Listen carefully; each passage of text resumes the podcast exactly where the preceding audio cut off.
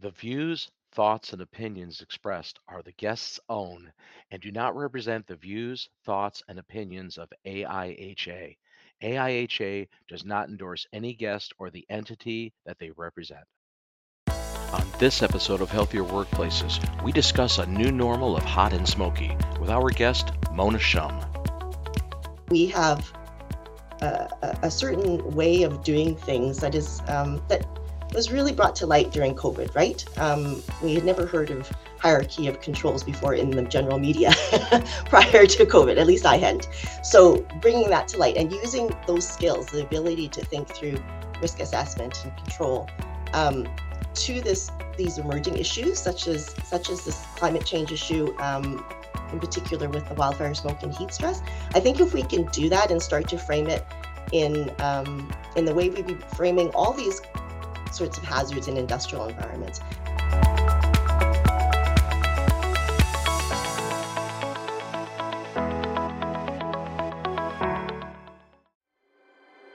Meet Alice Hamilton.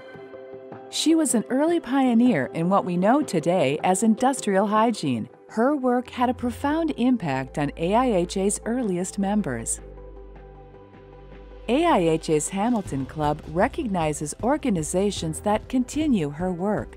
These corporate partners use innovation and expertise to shape the future of worker health and safety. Partners receive tiered benefits of access, recognition, contribution, and brand exposure. The Hamilton Club is the center of support and investment between club partners, AIHA, and its members. This is where the future of the profession shines the brightest. For more information, visit aiha.info slash Hamilton Club.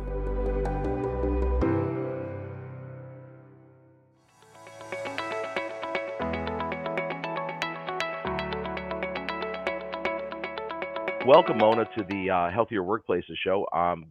Really important topic talking about climate change and how it affects uh, occupational health and safety professionals. So I, I think right now uh, we have an emerging issue that affects all of us, and uh, really climate change is, is affecting um, different occupations. And currently, as occupational hygienists or industrial hygienists, we're faced with a, a sort of a new uh, new issue that we really haven't had to deal with much in the past. And so, how we're seeing this manifest itself is in heat stress and uh, wildfires, and so namely wildfire smoke. And so that's really the topic of of uh, today's discussion is really that aspect of, uh, of what we're having to deal with as industrial hygienists. So, so we're dealing with uh, people, uh, gig workers, that sort of thing. We've had we've had that discussion in previous episodes. Uh, people that are out, uh, perhaps maybe not under uh, under the coverage of having uh, a, an organization that they work for that has uh, really good environmental health and safety capacity. Uh, but all, but right. this, this, is true for everyone, though, right? This this is all yes. sectors of work. All sectors so, of work. I think where we have uh, struggled uh, in the past few years is is really trying to figure out how to measure the hazard, how to assess the risk, and then what to do about it, because it is an emerging issue for uh, for all of us, and it's becoming more and more commonplace that uh, we here in the north, in um, British Columbia, are experiencing more and more hot summers, um, a number of wildfires through the summer, not only in our province, but also in surrounding uh, provinces and states. So we've been having to deal with these issues. And um, when I first started dealing with them a number of years ago, we were a little caught off guard, right? Because we were we were thinking, oh, okay, well, we're not going to compare to our occupational health uh, guide, guidance, really, because there isn't that much guidance on um, uh, on wildfire smoke in, in that literature. Um, so we had to start looking at public health uh, guidelines, and so it was a little bit of a different uh, animal for us. And so I, I felt that it was um, really important to, to take what we learned as industrial hygienists and apply it to a slightly different um, environment and and a different population too, because we have um, I, I, work a lot with the film industry. And so in that population, we have people who are uh, in the cast that are young, very young, and very old, and all, uh, all who have all sorts of uh, different vulnerabilities as well, right? So it's it's a different population than what we normally deal with, as industrial hygienists, we normally work with a, a, a working population that's fairly healthy, right? Being able to to go to work, we don't normally deal with the extremes in in ages and and vulnerabilities. So so anyways, uh, it was an interesting environment to be in, and then having to deal with not only wildfire smoke but also the heat that comes with it, oftentimes. And so we were having to kind of come up with new ways of looking at it, um, taking old approaches, I guess. Well, I mean, and this wildfires on the west coast of North America are not a new thing, but obviously they've, they've been becoming more more severe and and um, greater occurrence, right? I mean, we're this, this is Definitely. this is uh, over the last several years we just see more and more and more of this. Um, so let's let's let's talk about some of the uh, some of the ways that you know from your perspective and how you know from the occupational health and safety perspective um, we can deal with it. So you, you, mentioned using public health guidelines instead of what would be classically used in it, like industrial settings, right? Just... Right, right. So that's what we had to do and apply to the film um, population uh, because they're often working outside as well. Um, they're they're often filming outside, so we couldn't compare to like these these really high uh, occupational uh, standards for just nuisance dust, right? That's going to be too high. Um, we needed to to think about um, how we could protect workers who are working in an outdoor environment, doing a to, doing a film shoot, etc. Um, so we we started looking into the public health guidelines and and using those as a as a starting off point, and then um, we actually had people measure. You know, so we we utilized some of the the industrial hygiene techniques that we have to actually monitor on site and and we had uh, sort of action plans at to at which level they'd have to start doing things and maybe uh, limiting their time outside or sometimes not filming at all so um, we actually helped develop these wildfire smoke plans for uh, for the industry which was different you know from what we had done in like uh, you know a, a, stationary plant where they work um, you know regular shifts and um, it's it's uh, it's a bit of a different animal, as I was saying before.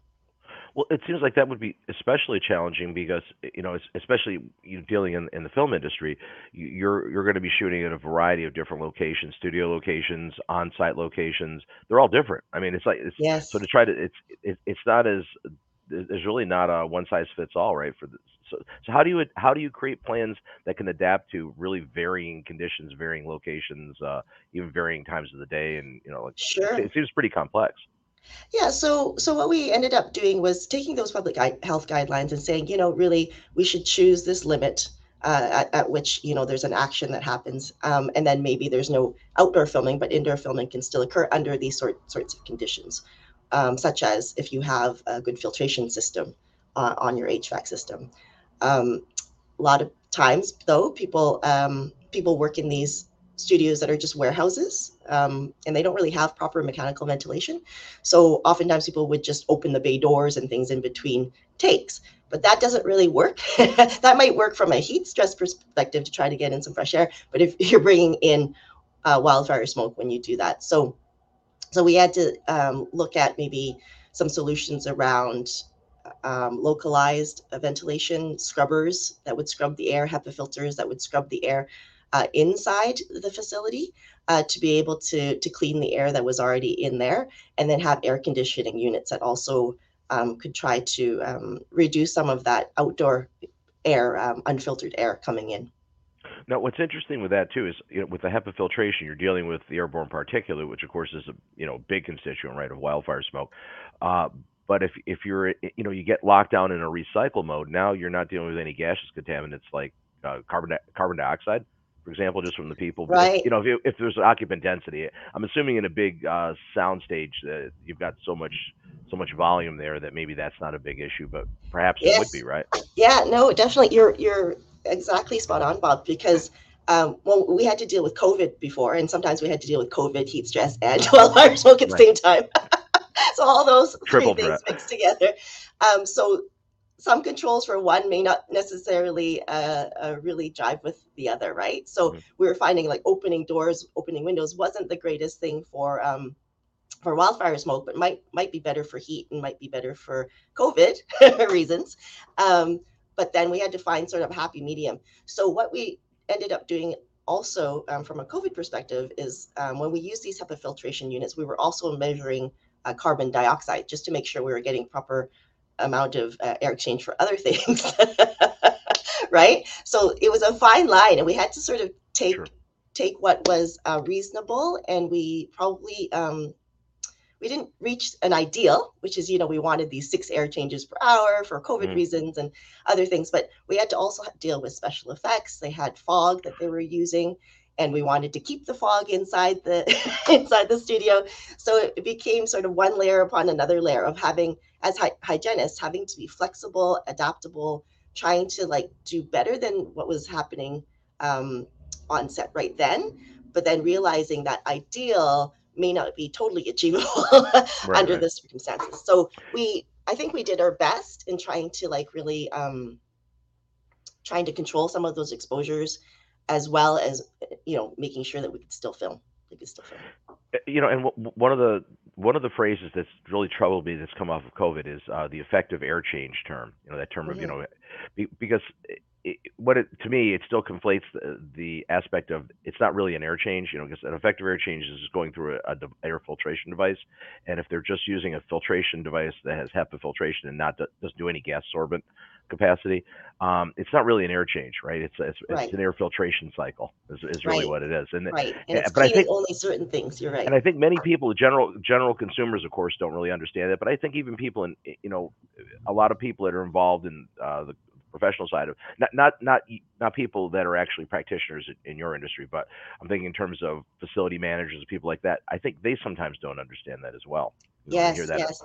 So, I mean, our, our ideal, of course, is to have a mechanical system, right? That's going to bring in filtered air. So we were we were wanting sort of MERV 13 um, rating at least from a COVID perspective, and also um, from a particulate perspective. So MERV 13, if you can have mechanical ventilation, then you're bringing in fresh air that's filtered into your building.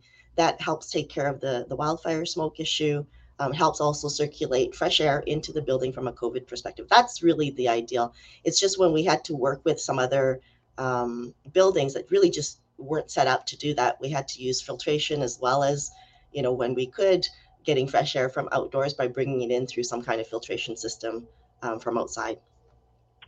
So, uh, you, you know, right in the open, you mentioned, you know, the the concept of dealing with uh, uh, higher levels of potential heat stress.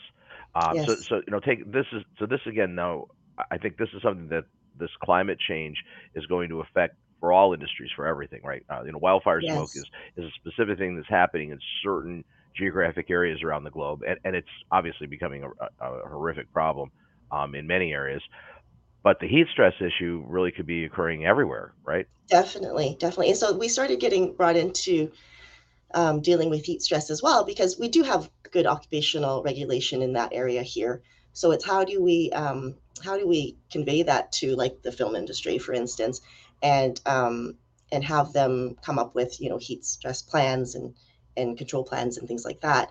So um, we've actually developed a digital app right now that um, that will have help people measure their heat stress risk and it's just a simple app that's based on the Humidex uh, ratings that are acceptable here in, in British Columbia to use as one of the um, ways to measure heat stress. So it's it's actually made for the film industry, and it's for a particular union union here, IATSE 891. Um, but I can see it being utilized in many different places. It's it's you know asking you questions around what's the temperature, what's the relative humidity, um, you're supposed to use like, like a hygrometer or some kind of other measuring device to get that because you want localized data. Um, and then it walks you through questions. What are you wearing? you know, what are you doing? Is it sort of a high, high activity, um, high um, sort of load activity, or are you sitting down? That sort of thing. So it brings you through all of those.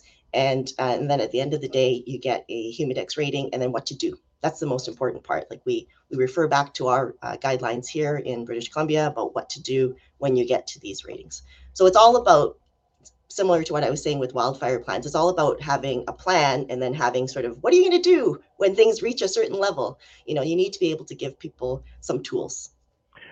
Well, what I would think would be uh, really paramount is that this is an ongoing monitoring, right? You don't just take a snapshot one time a day and That's say correct. everything's fine. Yes. Conditions, very, conditions change just time of day, right? You know. Uh, definitely, definitely. So with the uh, for the wildfire smoke um, plan, for instance, we say to measure continuously when there is a wildfire um, smoke issue. And then with um, with the heat stress, uh, you're supposed to do it every hour, uh, really, when when there's a risk of heat stress. So, and you're supposed to sort of record uh, what you're finding. So it's easy enough on an app. You can you can snap a screenshot and keep those for records. Um, and we we say where you are and what time it was, that sort of thing. So people can have those sorts of records that meet our our guidelines here, um, but would be useful elsewhere as well. And again, th- that app you said was developed uh, for the film industry by a film Yes. union uh, there Yes. in Canada. Um, so, so, so let's let's look bigger picture. Some of the things you're discussing. How how would you uh, adapt or uh, modify uh, some of the things that you that you've taken uh, into account in the film industry and, Mhm. and use them, you know, more of a globally uh, for industry for occupational health and safety professionals everywhere. Well, something like this app can be utilized anywhere. Really, we've just modified some of the language. So we, we talk about, you know, radiant heat being from the sun and maybe from very strong, high powered lights that they would use in a studio. But essentially that question could could just flip back to, you know, do you have any radiant heat sources such as the sun or are you in a, um, you know, in a, in a particular industrial environment? So I think the the app can be used by by really anyone. It's just uh, simple wording um, modifications that need to happen. So I we do want to you know have that available to other people uh, to utilize. It's based on the Humidex method, which may or may not be an acceptable method in in different jurisdictions. I think it is here in Canada, in certain jurisdictions, uh, but maybe not in the United States. So I think something like that, though, using like the WIBJIT method, the wet, wet bulb um, globe temperature method, which is um, utilized by um, industrial hygienists all over the world. Uh, that's something you could you you could actually modify something like this to use that method instead of pointing to the humidex so and, and it would still provide um, controls and things like that maybe in a more generic way um, if you want it for more the general population or, or the general workforce um, or you could maybe make it specific like we did here for the film industry in british columbia so I, I can see something like this an app just being very um, useful for a whole bunch of different uses. It just requires probably a little modification. Yeah, and what's neat about having an app is again that's a, that's a readily available tool, right? You have Right, you know right. if you have to go back to your desktop and you have to deal with it that way, that's not Yes. that's not going to be. My understanding of, of this whole thing is you it, this is really a field type practice. You have to be out in the Right. field taking these readings, monitoring the conditions. So having a you know a companion app that you can have on your smart device seems to make a lot of Yeah, sense. that's that's what we're thinking. I mean, uh, as industrial hygienists, we're always thinking, you know, um, you know, what's the next thing out there? I and I know people are trying to use technology a lot more, and not only um, not only for these types of applications, but also in uh, in general with air monitoring, because um, and not just air monitoring, noise and radiation non-ionizing radiation, all those sorts of things as well. Because I find like some of the tools we utilize are like uh, so outdated. I, you know, I've had to find an Ethernet connection and a connector, and then go, what do I plug this into? I have nothing to plug it into, and a lot of our instrumentation is quite old. And I, I do know we're we're having some um, movement now into newer technologies, et cetera. But I, I think we could still do a lot more as as an industrial hygiene community to really um, to be in the forefront of, of technology changes and, and Sure. sort of embrace them.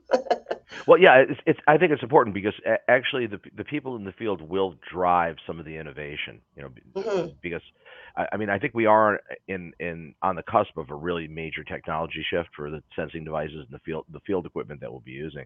Uh, but certainly, you know, to have equipment that's that's user friendly, that's you know, it's practical for people in the field. You really need the field practitioner input, right?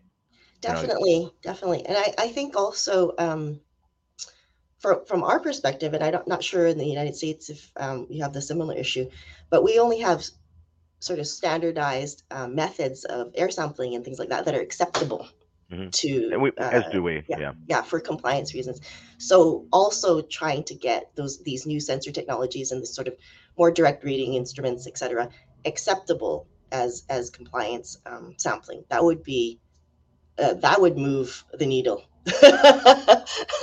right because Yeah. right now what what we're um, stymied by is the fact that we do do direct reading instruments and we do do direct reading um, measurements but they're not compliant a lot of times right Right. and so so then we have to do also NIOSH methods or OSHA Right. methods, et cetera, in alongside with our direct reading instruments, and then sort of um, um, make some make some assumptions around those direct reading instruments. But and that's how we do it right now. Sure. Yeah, uh, yeah, and, and certainly that's not the most expeditious way to monitor certain conditions when you have to have laboratory analysis and things like that done. You know, that's not right. you're, you're not you're not in a real time mode. And I and I think with things such as wildfire, where we're dealing with it, it is a real time problem. It's a real time problem that constantly shifts, and you you need to be able to on the fly know what's happening. So Right, right. And so we've we've um, had to adjust, especially in the film world, because uh, we used to do a lot of fog monitoring, so atmospheric fog for um, effects. And we tried, or we proposed to do like NIOSH sampling with an air sampling pump and you know media, etc. And uh, that's was just not going to work on film sets because first of all, people aren't going to wear them. They're allowed. They take you know a week or two to actually um, to get analyzed, so you can have results. It wasn't it wasn't really an option for them. So that's when we developed things like these correction factors with these direct reading instruments, um, taking sort of a gold standard um, NIOSH method alongside like a direct reading instrument and sort of formulating some kind of correction factor we could utilize in in film sets actually during filming. And so that that's sort of that that new piece we, we'd love to be able to do and bring to other areas of industrial hygiene. Um, and we are doing that. We're doing that in mining and we're doing that in um, manufacturing, et cetera. But like I said, it's this tying it back to the NIOSH method. And is this an acceptable method? So far in the film industry, um, our regulator seems to accept that method um, with the direct reading instruments because we've tied it back to that NIOSH method. Um, hopefully that will see that um, sort of acceptance in other areas. So, and in fact, you're using the NIOSH method as a calibration standard for your Exactly. direct read equipment. yeah. Exactly, exactly. Yeah, so we're we're hoping that we can continue to do that and have that be acceptable. But it'd be it'd be great if we could actually get direct reading instruments sort of calibrated um, in a way that um, our regulators will accept. Yeah. Bringing it all back to um, our original topic, really, of, of uh, climate change, heat stress, wildfire smoke. Um, I, I really wanted to get across to other uh, people in the industry that um, we have to start thinking about how to approach these things um, in a collaborative way and, and sort of learn from each other. So we have this um, at AIH uh, uh, CE, the, the conference that's coming up in uh, May in Phoenix. We have this session um, that's on um, this very topic. It's uh, on wildfire smoke and, and heat stress. And we're actually trying to elicit sort of a response from other industrial hygienists. We want people to tell us what's happening in their jurisdictions, what's sort of a best practice that's going on. What are you using for um, for your wildfire smoke plans or your heat stress plans, et cetera? Because I know different jurisdictions are doing it differently. So we're trying to like um, as a community learn from each other because it's still a, a fairly emerging issue. And I think as industrial hygienists, um, we have a, a- certain way of doing things that is um, that was really brought to light during COVID, right? Um, we had never heard of hierarchy of controls before in the general media prior to COVID. At least I hadn't. So bringing that to light and using those skills, the ability to think through risk assessment and control um, to this these emerging issues, such as such as this climate change issue. Um, in particular with the wildfire smoke and heat stress.